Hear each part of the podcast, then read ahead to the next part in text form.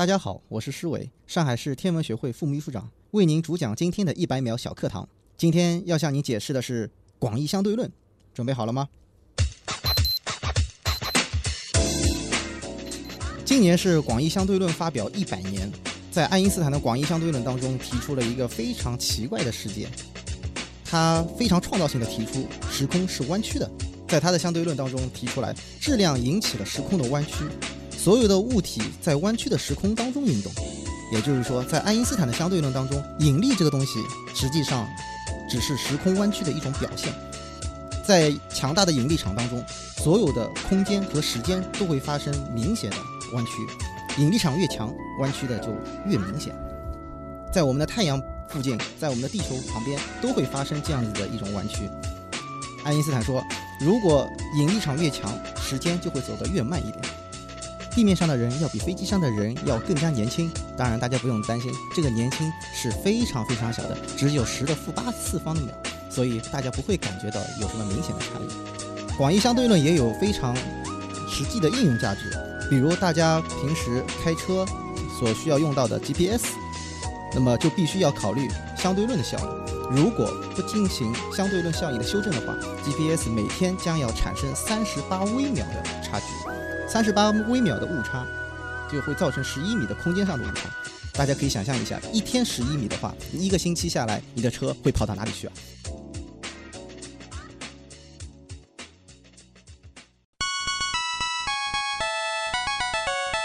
节目准备好了吗？正在将内容进行智能排列。嘉宾的情况呢？正在为您检索嘉宾的特殊喜好。不用那么详细吧？为您安装幽默插件，你这是在吐槽吗？正在为您更换全部文字素材，正在删除您的幽默基因，已将节目专业程度调低到百分之三十五。好了好了，马上开始节目吧。正在为您开启极客秀。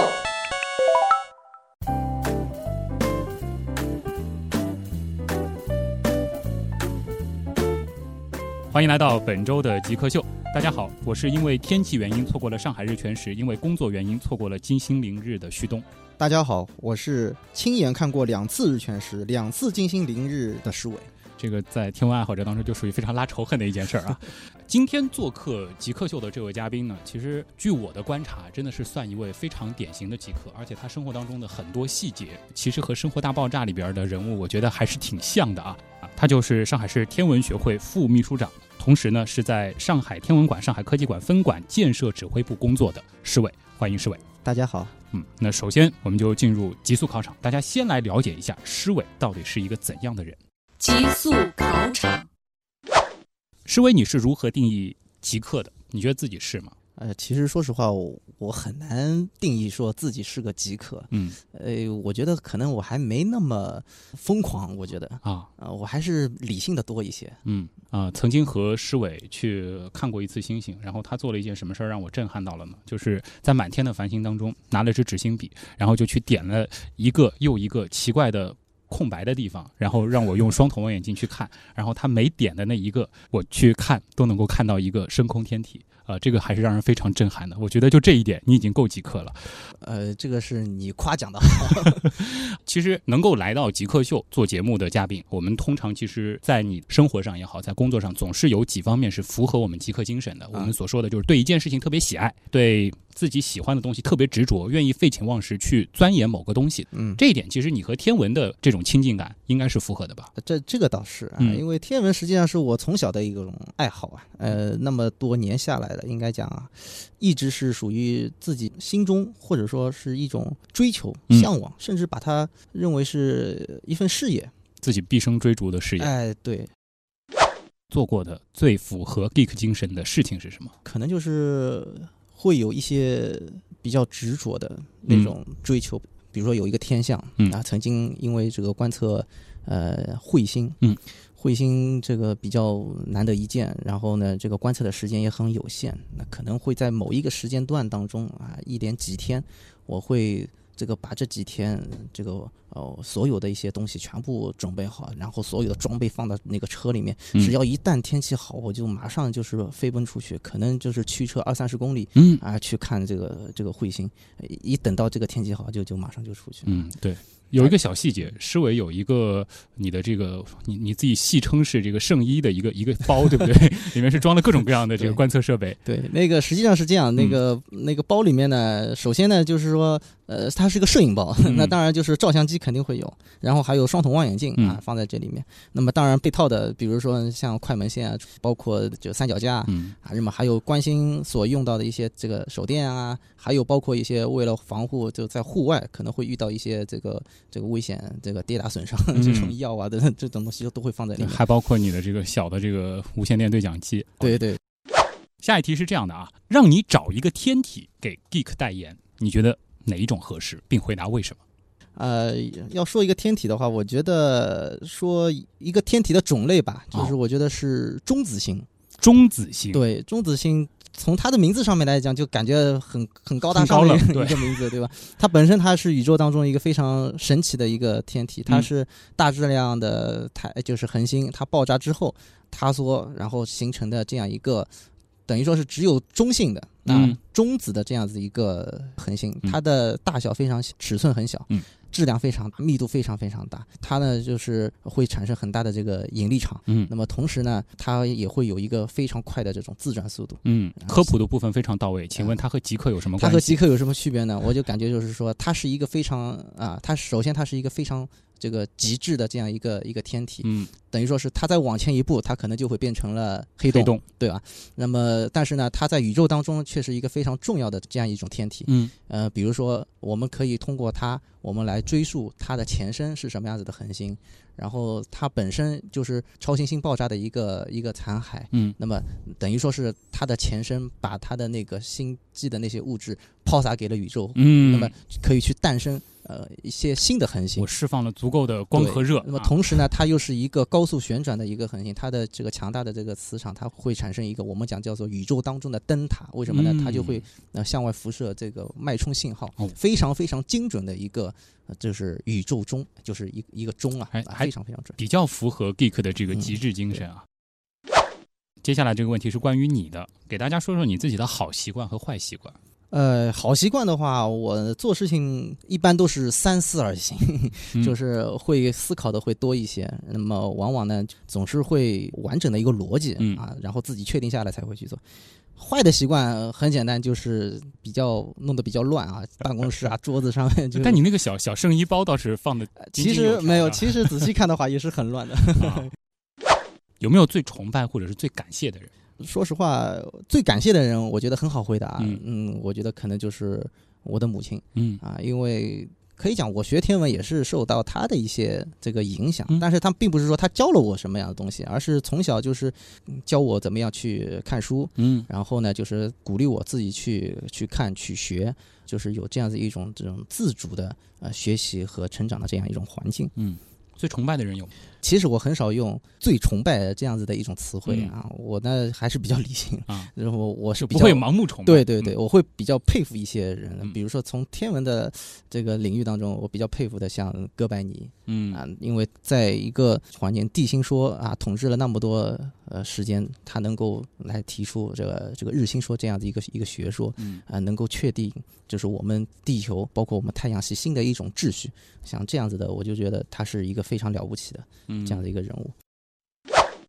呃，接下来这个问题呢，这个其实呃，本来是想问你看过多少次日全食的，嗯这个其实你也说了，是看过两次日全食。对我其实看过两次啊，日全食，一次是漠河的日全食，嗯一九九七年，还有一次是上海的，二零零九年的。上海那次不是天气不好吗？哎，我运气还不错，啊，被我看到了啊，就刚好是在你那个位置呃是对露出来了。对对，而且呢，我也没有走出上海啊，啊我我我一直跟大家开玩笑说，我叫足不出户 我就因为是上海的日全食，我太不太愿意这个走出上海，我就选择了上海的最南端的嗯啊，就是在那个临港，就是南汇嘴那南汇嘴，哎，啊观海公园，我就在那边。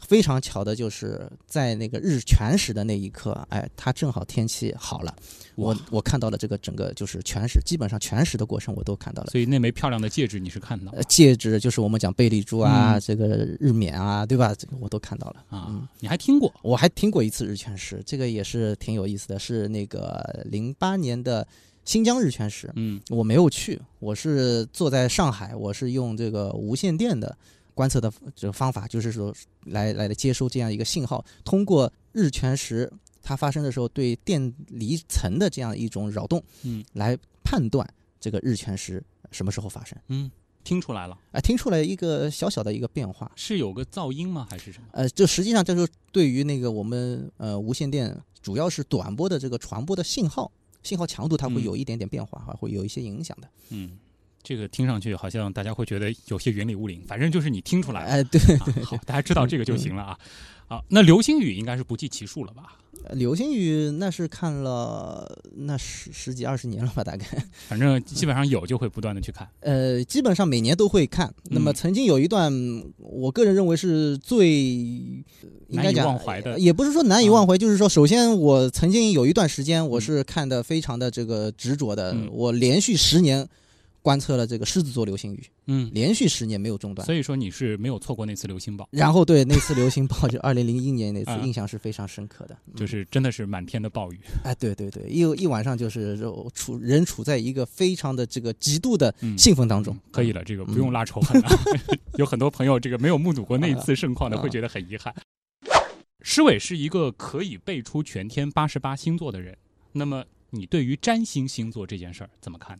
占星这个东西，说实话我不怎么懂。啊那人家跟你 聊，比如说，哎，你是什么星座的，你会怎么回答？呃，你是什么星座或者什么星座？这个我就顶多也就是那个，就就就就简单的聊几句吧。啊然后更深层次的说什么星座什么，呃，这个这个什么性格啊，什么风象水象啊，这玩意儿，说实话我我不是太太明白。啊，但是呢，从天文学的角度来讲，我呢会跟他聊，就是说，其实这个天文本来和占星它就是非常密切的联系。嗯呃，比如说你们说那个黄道星座，其实在占星里面应该都是黄道十二宫。嗯呃，它的实际上是呃老祖宗了，是是黄道十二宫，啊其实不是什么星座啊嗯。况且现在是有十三个星座，对吧？所以你是什么星座的呢？呃，我是什么星座的？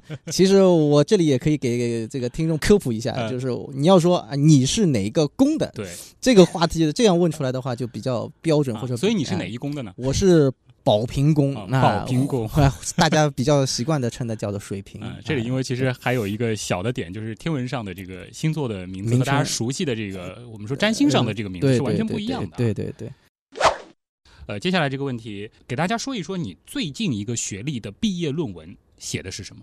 我学的是管理，我嗯不管是本科还是这个研究生，我学的都是管科，就是管理科学与工程。并不是学天文。哎，不不是学天文，都都纯粹是业余爱好啊。啊那么最后一个学历的论文，我写写的是那个就是公共交通的一个嗯规划、啊，做了这方面的一个，所以和嗯天文的几乎是没有关系 没。没有没有什么关系。对，但是天文却是你一直以来花精力、花时间最多的一个领域。呃，可能是吧。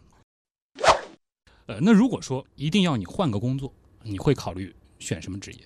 这个问题其实还还挺难回答，因为我的嗯爱好特、太多，因为我喜欢的东西都，比如说天上东西，我很多都喜欢，嗯天文啊、气象啊、飞机啊、呃无线电啊这种，就所以跟天有关的东西，哎，对，很多都喜欢。其实呢，你要说那个换职业的话，其实你你知道我的梦想职业是什么吗？我的梦想职业是航空管制员。航空管制员。哎，对对对，没想到吧？呃嗯我的我这是我的所谓的梦想职业啊，对。然后如果叫我这个换个工作，如果有可能的话，我我真的是希望去去做就是去。调度那个不同的飞机。对对对对，就盯着那个雷达屏幕，然后去指挥飞机哎。呦，这个和大家的想象可能这个差距会比较大啊。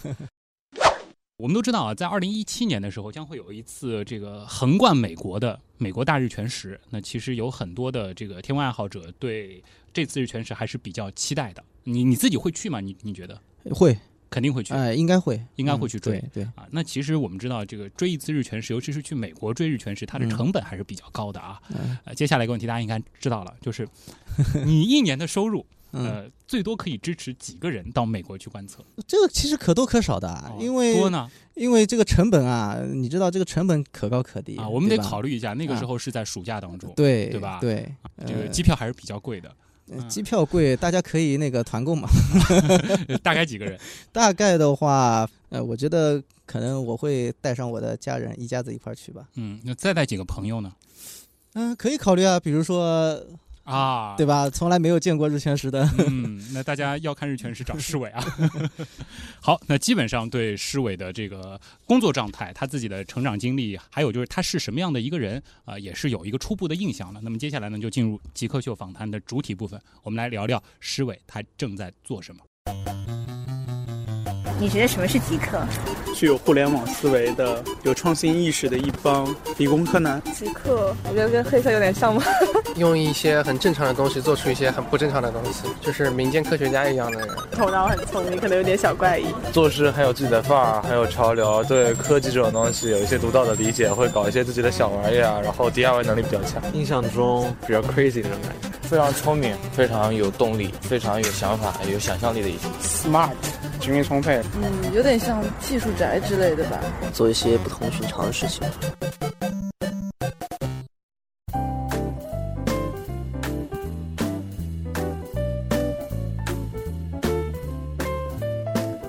欢迎回到极客秀，我是因为天气原因错过了上海日全食，又因为工作原因错过了金星明日的旭东。大家好，我是亲眼看过两次日全食、两次金星凌日的施伟。嗯，嗯，又的确又拉了一次仇恨啊！我知道，其实极客秀的听众朋友当中有很多对于天文还是非常感兴趣的。那么我们就借这个机会啊，呃，也和大家再来说一说这个和天文有关的一些啊、比较好玩的事儿。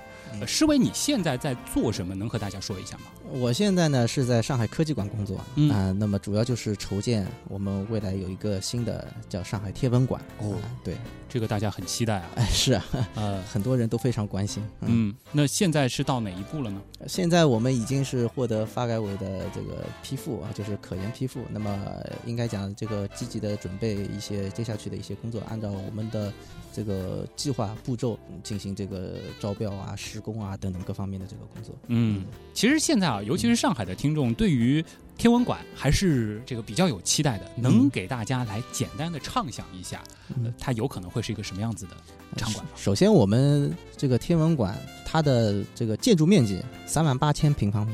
哇，那么这个建筑面积可以讲，基本上是可能全世界规模最大的这个综合的天文馆。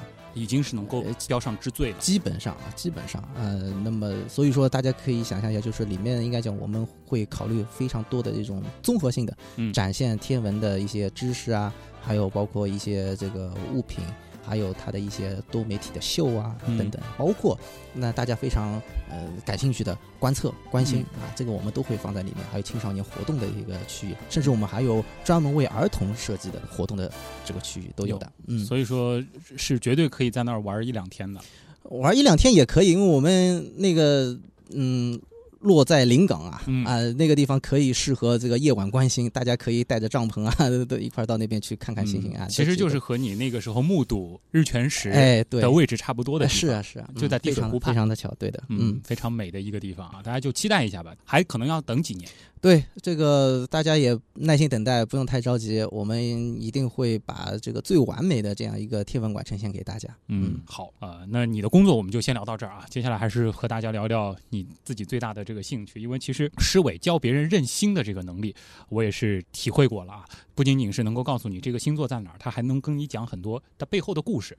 呃，那当然今天时间有限，我们就稍微给大家演示一下，你就假定教大家认识一下秋季的星空吧。呃，就比方说今天晚上吧，嗯呃，大家可以在吃过晚饭之后啊，大概晚上这个八九点钟嗯啊，这个挪步到户外，然后呢，这个抬头往头顶上偏西一点的方向，嗯大家可以看到几颗亮星啊，就是我们讲这个牛郎织女天津四啊啊组成的一个夏季大三角。虽然叫夏季大三角，但是呢，到现在我们还是依然能够看得到它。嗯然后再往东面啊，可能就是刚刚升起不久，这在我们这个呃天上可以看到一个比那个夏季大三角暗一些，嗯是可以看到四颗星组成的一个四边形。那么这个就是我们秋季的最重要的星座之一啊嗯，，这个星座就是我们熟悉的圣斗啊，士星矢对对对，啊圣斗士星星矢，的那个星哎，座啊对，一点没错。那个《圣斗士星矢》里面叫天马是吧？嗯 但天马是我们呃天文学就是专业名词应该是飞马座。嗯好像阿顺也在边上。对，那么在就是飞马座的啊嗯东北方向，就是什么呢？就是仙女座啊，就是阿顺那个星座，啊仙女座。那么我们呢也是编了一些这个叫做叫做四季星空歌啊，嗯也是方便大家去就是记忆的。比如说我们秋季星空歌当中就讲啊，九月中旬夜转凉，飞马凌空一阵风。对吧？东北嗯一线是仙女、啊，这这些都是非常方便的啊，教大家去记忆啊，怎么样去任性，它有一定的这个步骤。嗯那么再比如说，那个在秋季星空可以看到很多所谓王室星座，它嗯都是有一个完整的一个故事的，就是有先王座、先后座、仙女座，他们实际上是一家子，对吧？然后还有一个就是希腊大英雄啊，帕尔修斯，就是英仙座。嗯，啊，他来救那个救仙救下了仙女，全部都聚在一块哎，儿啊，都是这整个一个故事，嗯。还包括南天有一个呃星座叫做金鱼座，嗯。也是在这个故事当中。就是那个大海怪。哎，大海怪。那么所以说这样一来的话呢，就是大家就既了解了这个故事，又了解了整个一个星空。嗯。啊，包括那个《四季星空歌》里面也唱到，就是南天鱼多明星少啊，就有很多跟哎鱼有关有很多的星座。与和鱼有关的南鱼座、双鱼座、金鱼座啊、飞鱼座、剑鱼座好多嗯。啊，但是呢，只有一颗亮星叫北落师门独辉煌，有一颗亮星啊嗯，就是中国的名字叫做北落师门啊。那么实际上现在呢，对大家来讲啊，这个手里面机啊嗯，可以去下载 APP 啊，有很多的这种任星的这样一些软件，星图的软件，大家呢可以拿着这个手机，把这个手机啊，哎抬起来，就是对着天空，嗯，那么甚至呢，这个星图呢，它会是根据你这个地理位置，它会进行一个实时的一个更替，那你可以对照着来认星，还是非嗯。常非常方便的。对，呃，前两天因为上海有一段时间这个天气特别好，我在家里也是在这个学着认星座啊。我发现其实呃《圣斗士星矢》的这里边青铜五小强，其实啊。在秋天的晚上，基本上一个晚上全部能看全，就除了那凤凤凰凰座其啊实凤凰比较难，就是比较难找，你可能得借助一些这个望远镜它它比较靠南边的啊，嗯嗯，啊，包括这个子龙、天龙座，其实也是靠西一点 也呃都都都能看到啊。可以有，对。